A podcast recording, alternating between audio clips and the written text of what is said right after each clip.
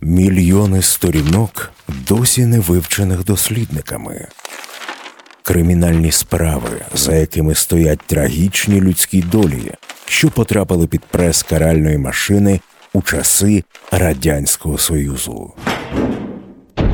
На Urban Space Radio розповідаємо вісім історій, як пошуки в архівах дозволили відкрити українцям правду про долі своїх близьких. Іноді зовсім неочікувано. Проєкт реалізується за підтримки Українського культурного фонду. Я розуміла, що десь справи мають бути. Я хотіла бачити, де воно і що воно насправді є. Та стаття, по якій вона йшла, е, ну це було фактично останнє перед розстріляною. Справа якось вісім сторінок кудись зникло. Вона фрагменти розповідала уже після 91-го року, коли вона вже була реабілітована. Вона почала розповідати фрагментами про те, що я була на Воркуті, е, я була засуджена. Потім е, вона сказала про те, що вона була членом ОУН. Арешти, розстріли, тюремні терміни та вислання за тисячі кілометрів від рідного дому за час існування радянського союзу під репресії підпали мільйони громадян цієї країни. Страждали не просто окремі люди. Від таких дій руйнувалися або залишалися неповними родини. Після повернення і заслання репресовані не завжди могли влаштувати собі життя у нових реаліях. Бували й інші приклади, коли люди знаходили один одного в умовах заслання. Українці становили одну з найчисленніших груп в'язнів гулагу. Очевидці напівжартома, напівсерйозно кажуть, що всередині 50-х у Воркуті та навколишніх поселеннях постійно було чути українську мову. Молоді, уже колишні ув'язнені, яких спочатку залишали на вільне поселення поблизу таборів, шукали собі пару серед земляків. Так сталося і з дідусем та бабусею героїні цього епізоду серії подкастів стаття 54.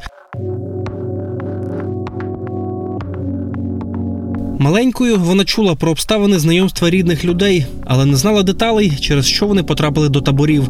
Коли ж з'явилася нагода дізнатися про це із архівів, скористалася нею. Мене звати Петро Троць, і на Urban Space Radio я розповім вам вражаючі історії про зраду, підступність і водночас людську стійкість, вірність своїм принципам та прагнення до правди. Історії, деталі яких роками ховалися під грифом цілком таємно в українських архівах. У Юлії Чеплінської є лише одна фотографія, де вона разом із дідусем та бабусею по материнній лінії. На цій знімці їй ще немає і року, а в її родичів за плечима тривалі терміни, відбуті у Сибірських таборах. Саме там Оксана Гапійчук та Петро Децембер із села Угриньківці на Тернопільщині і познайомились. Зустрілися фактично бабуся і дідусь уже на Воркуті. Юлія Чаплінська, онука репресованих. Попри те, що вони з одного села, але вже на Воркуті вони зустрілися і одружилися. А до того вони йшли по різних справах. Деталей засудження її рідних жінка не знала. За часів радянського союзу бабуся не надто охоче говорила про це. Можливо, боялася наслідків для рідних. Уже зі здобуттям Україною незалежності змогла розповісти більше. Вона фрагменти розповідала уже після 91-го року, коли вона вже була реабілітована. Вона почала розповідати фрагментами про те, що я була на Воркуті, е, я була засуджена. Потім вона сказала про те, що вона була членом ОУН. І такі якісь окремі фрагменти я чула, я знала. А потім, уже коли сама зацікавилася більше історією, я хотіла, ну я розуміла, що десь справи мають бути. Я хотіла бачити, де воно і що воно насправді є. Оксану Гапійчук та Петра Децембера арештували всередині 40-х років. У той період вони ще не були парою. Бабуся була геть молодою, що бабуся 24-го року народження, а в 44-му її взяли, тобто їй ще навіть не було повних 20 років. Е, Її так само взяли, здається, в липні 44-го її заарештували. Вона була в Чортківському СІЗО до листопада, а в листопаді вона була вже відправлена. Дідусеві на момент ув'язнення він був 12-го року народження, тобто у 45-му йому було 33. Те, що молода людина із західної України у той період мала зв'язки із ОУН, не було чимось незвичним. На Тернопільщині діяльність підпільників проти радянської влади була особливо активною. Бабуся Юлії Чаплінської була яскравим прикладом, як люди обирають повстанську долю. Вона була в просвіті. У нас теж зберігалась фотографія. От я не можу зараз її знайти. Я пам'ятаю, що коли бабуся ще жила, е, вона з 13 років вже була в просвіті. е, в селі діяла просвіта. Вона була в просвіті, вона грала в е, сільському клубі в театрі. Е, А потім вона е, була фотографія так само. Теж я не можу знайти її. Я добре пам'ятаю, і от навіть чоловік мій казав, каже, що я пам'ятаю цю фотографію, коли вже вона була в ОУН. У нас була навіть ця фотографія, і бабуся мені показувала там по центру сидів чоловік такий молодий, і вона казала, що оце був наш ватажок. Вони все одно ставили вистави українською. Цікавий такий, от що перед виставою все одно виконували ще не вмерла Україна. І жандарми польські, казала бабуся, каже, жандарми польські завжди вставали. Якось поважаючи, що це все-таки є наш гімн. Попри те, що звичайно було е, викладання в школі польської мови. Бабуся моя закінчила 5 класів польської школи. Під час німецької окупації дівчині довелося бути обережною, щоб не потрапити на роботу до Німеччини. Ховатися доводилось у несподіваних місцях. Кілька днів, поки були облави, мама її закопала в гною і тільки вночі приносила їй їжу і воду, і далі її, е, тобто десь там е, вона в якомусь, причому навіть не, не це було не на подвір'ї, а десь там за селом якесь було закинуте вже хата, і там, там була гноївка, як бабуся казала. Каже, кілька днів я сиділа там. У спокійніші періоди Оксана Гапійчук майстерно вдавала значно старшу жінку, ніж є насправді. На роботу до рейху німці відправляли передусім молодих. Вдягала на себе оце кілька спідниць, кілька там е, всяких там горсиків, як вона казала, моталася в хустки, обмажу, обмащувала обличчя сажею. Е, І носила при собі фотографію свого дядька, який був в Німеччині, і німцям показувала, що це казала, що це її чоловік, що він в Німеччині. Тобто вона видавала себе старшу значно, ніж вона була. І вже тоді почала допомагати повстанцям і, передусім, інформацією, яку отримувала, слухаючи розмови німців. Вона вивчила отак на слух німецьку мову, вона розуміла, про що вони говорять. І вона в день, значить, вона грала роль, скажімо так, старшої жінки, яка там їм перегодує їх. А вночі, коли вони засинали, вона йшла е, в ліс, в повстанську Криївку і розповідала про те, що вона почула від німців. У неї був такий собачка. Е, Вона казала, е, завжди бабусь така була фраза, каже, він мене ніколи не зрадив. Вона з ним ходила в село, і каже, він біг попереду. Як тільки чув, що йдуть поліцаї, він повертався і її, каже, за спідницю тягнув мене десь там в рівчак чи в кущі, щоб ми заховалися. Потім, каже, поліцаї проходять, він знову біжить вперед, якщо їх десь там бачить, повертається. Тобто така, і вона з ним От весь період, поки німці ходили, е, стояли в селі, вона е, з цим собачкою, вона відходила, Шарик, здається, вона казала, він називався. Вона відходила з ним в ліс до повстанців, він її супроводжував туди. Більш заплутаною була інформація про дідуся. Петро Децембер помер після народження онуки. Про нього розповідали, що той воював у лавах Червоної армії після мобілізації у 1944-му. Коли я ще питала, за що ж дідусь був на Воркуті, то бабуся розповідала про те, що він десь там когось переховував е, з повстанців і через це був засуджений.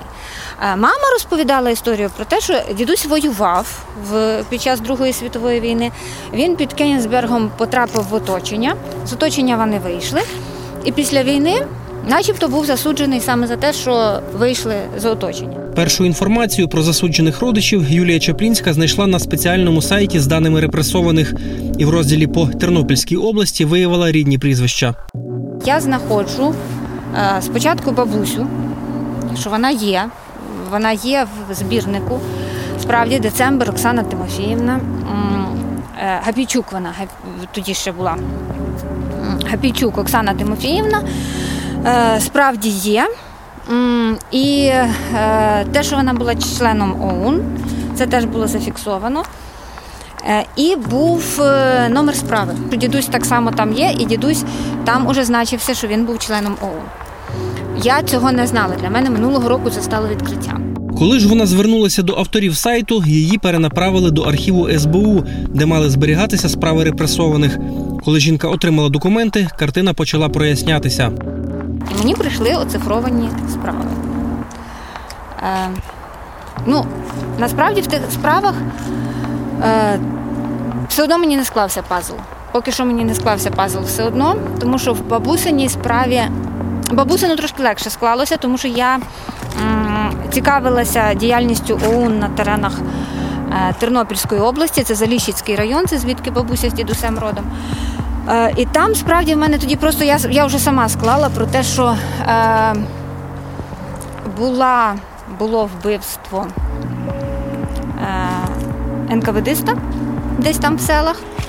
І тоді почалася зачистка ОУНівців. От в той період десь. І по справі виходить, що бабуся якимось чином причетна до цієї справи. Е, Хоча по тому, що є у справі, е, там тільки про те, що вона там збирала гроші для ОУНівців, збирала харчування для ОУНівців. І це все їм там передавала. Тобто ніякої такої, якщо би по справі дивитися, ніякої такої аж надто е, відповідальності неї, її тільки запитують про те, чи вона знала про те, що вбили НКВД, що була десь там пожежа. Е, І вона каже, що вона про це чула, але ніяким чином не, не причетна. Гапичук ОТ в 1943 году добровольно поступила в антисоветскую организацию украинских националистов. Для конспирации имела псевдоним «Чайка». Как член ОУН участвовала в нелегальных собраниях членов ОУН, где изучала националистические литературы и методы борьбы против советской власти. С 1944 года по день ее ареста работала станичной ОУН. Будучи станичной, организовывала сбор продуктов для банд УПА. Оксані Гапійчук слідчі висунули звинувачення у зраді батьківщини та участі в контрреволюційній організації. Разом із нею в документах значиться ще кілька осіб. Усіх деталей засудження онука жінки не дізналася. Зі справи таємничим чином зникло кілька сторінок. Їх по справі справа одна заведена на чотирьох. Е, Вони всі четверо йдуть по одній справі. І трьом дівчатам з цієї справи в результаті е, дають там від 10 до 15 років е, ув'язнення. А в справі немає 8 чи 10 сторінок. Та стаття, по якій вона йшла, е, ну це було фактично останнє перед розстрілом. Справа якось вісім сторінок кудись зник.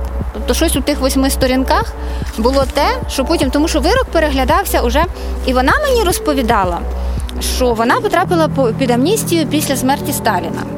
Але по документах виходить, що після смерті Сталіна вона, і потім я вже звіряла, е, вона була звільнена в 56-му році. 15-річний термін засудженої не переглянули навіть після смерті Сталіна у 1953-му. Лише три роки по тому жінку звільнили. Суд постановив, що вона відбула увесь термін за висунутими звинуваченнями. До того її мама постійно писала листи з проханням переглянути вирок доньці. Вона заарештована була у 44-му році, а в 56-му був перегляд справи і постанова, що вона відбула те покарання, яке вона мала би відбути. А ось слід дідуся спочатку знайшли через російський сайт із даними ветеранів Другої світової війни, але ця інформація поставила нові питання перед жінкою. Ми знайшли на російському сайті Пам'ять народу, є у них такий сайт, і там зберігається документація, та яка розсекречена по вояках Другої світової війни. Ми знайшли там е, е, серед документів там є е, е, оцифрований документ про те, як призвали дідуся. Е, В 44-му році його призвали, тобто це Західна Україна, тільки в 44-му його призвали. Е, От, і він, здається, в 44-му. Ну, одним словом, там, що він е, дійсно він був під Кенінсбергом, дійсно він був там поранений. Е, За документами там написано касательне ранення много. Ну, тобто, начебто не таке, і, а і контузія, начебто не таке значне поранення. Але чогось його з-під Кенігсберга відправляють у військовий шпиталь аж в Підмосков'я. Е, Є документи про те, що він, він ще й супроводжує когось там, а потім з Підмосков'я шпиталю його списують. Це теж, ну. Для тих, хто вивчав військову історію в період Другої світової, дуже дивно, тому що, начебто, поранення не таке серйозне, аби списали е, людину і його відправляють як непридатного до військової служби, його відправляють на Реутовський протезний завод. Це недалеко від Москви. А от потім, куди е, потім далі там все губиться. Якусь інформацію можна було б дізнатися у центральному державному архіві Москви, але вона там досі засекречена. Не додала повного розуміння історії родича, навіть отримана через СБУ справа дідуся. За справою, яку я отримала з архіву Служби безпеки України, виходить, що в 44, навесні 44-го року мій дідусь вступив до лав ОУН. А, а після того його призвали так, навесні 44, а після того його призвали в радянську армію. А, і за справою виходить, що він тікав. Е, Що е, коли ми співставили все те, що в справі ці, яку ми е, отримали, і в е, тих е, документах, які є з російського сайту, е, виходить, що з Реутовського протестного заводу він начебто сам самовільно втік. Теж якісь нестиковки, тому що ну і як він дістався, і в квітні він опинився уже на Тернопільщині в Україні. Тобто, яким чином під час Другої світової війни е, людина військово зобов'язана, без документів, без дозволу добиралася з Підмосков'я на Західну Україну, незрозуміло, яким чином він до квітня місяця, з лютого, здається, е, чи з січня, до квітня він добрався на Західну Україну. Децембр в мае месяце 1944 года после освобождения Залещицкого района от немецких захватчиков и объявления мобилизации в Красную армию добровольно вступил в антисоветскую организацию украинских националистов и подготавливался для вступления в банду УПА для борьбы с Красной армией, но был мобилизирован в Красную армию. В апреле месяца 1945 года Децембр, имея недовольство служить родине, дезертировал из Красной армии и перешел на нелегальное положение, а впоследствии вступил в банду УПА. Кроме того, оказывал материальную помощь руководителям банд УПА. Петра Децембера засудили за тими ж статтями, що його майбутню дружину. Щоправда, дали 10 років таборів та конфіскацію майна. В тій же справі зазначено, що дідусь таки з'явився в військкомат е, в Заліщицькому районі. Тобто в Заліщиках він таки з'явився в військкомат. Більше того, у 45-му році дідуся, до речі, взяли в 45-му, бабусю в 44-му, дідуся взяли в 45-му, в червні 45-го. А в 45-му, після перемоги, е, він ще ж отримав медаль за перемогу. Тобто ну, людина, яка не була на обліку в військкоматі і дезертирувала з військ, яким чином він отримав ту медаль. Ну тобто настільки багато таких е, білих плям в цій всій історії, що я розумію, що треба шукати ще десь далі. Петра Децембера радянська влада розглядала не таким небезпечним, як його майбутню дружину. Чоловік вийшов на волю після смерті Сталіна. Дідусь потрапив під амністію. Його звільнили трошечки раніше, ніж бабусю, але вони жили вони на той час, вони ще жили якийсь час на вільних поселеннях в Сибірі, а потім вже повернулися в Україну через кілька років. І там вони на тих вільних поселеннях і одружилися. Із періоду заслання збереглося чимало фотографій родичів Юлії Чаплінської. На деяких зафіксовані особливо важливі моменти із життя цієї родини. Є фотографії, є з підписами. Е, От що особливо цінно, що там є дати на них стоять. Е, є фотографія, на якій написано е, моя бабуся своїй мамі писала про те, що це в пам'ять про мій перший день на волі. Тобто звідти з Воркути є фотографія про те, що вона вже е, звільнена.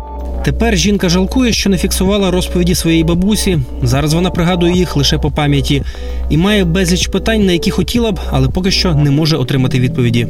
Дідусь помер взагалі за чотири дні до того, як мені виповнився рік. Тобто я його не пам'ятаю. У мене є одна єдина фотографія. Я її в Фейсбуці колись виставляла, де вони з бабусею вдвох.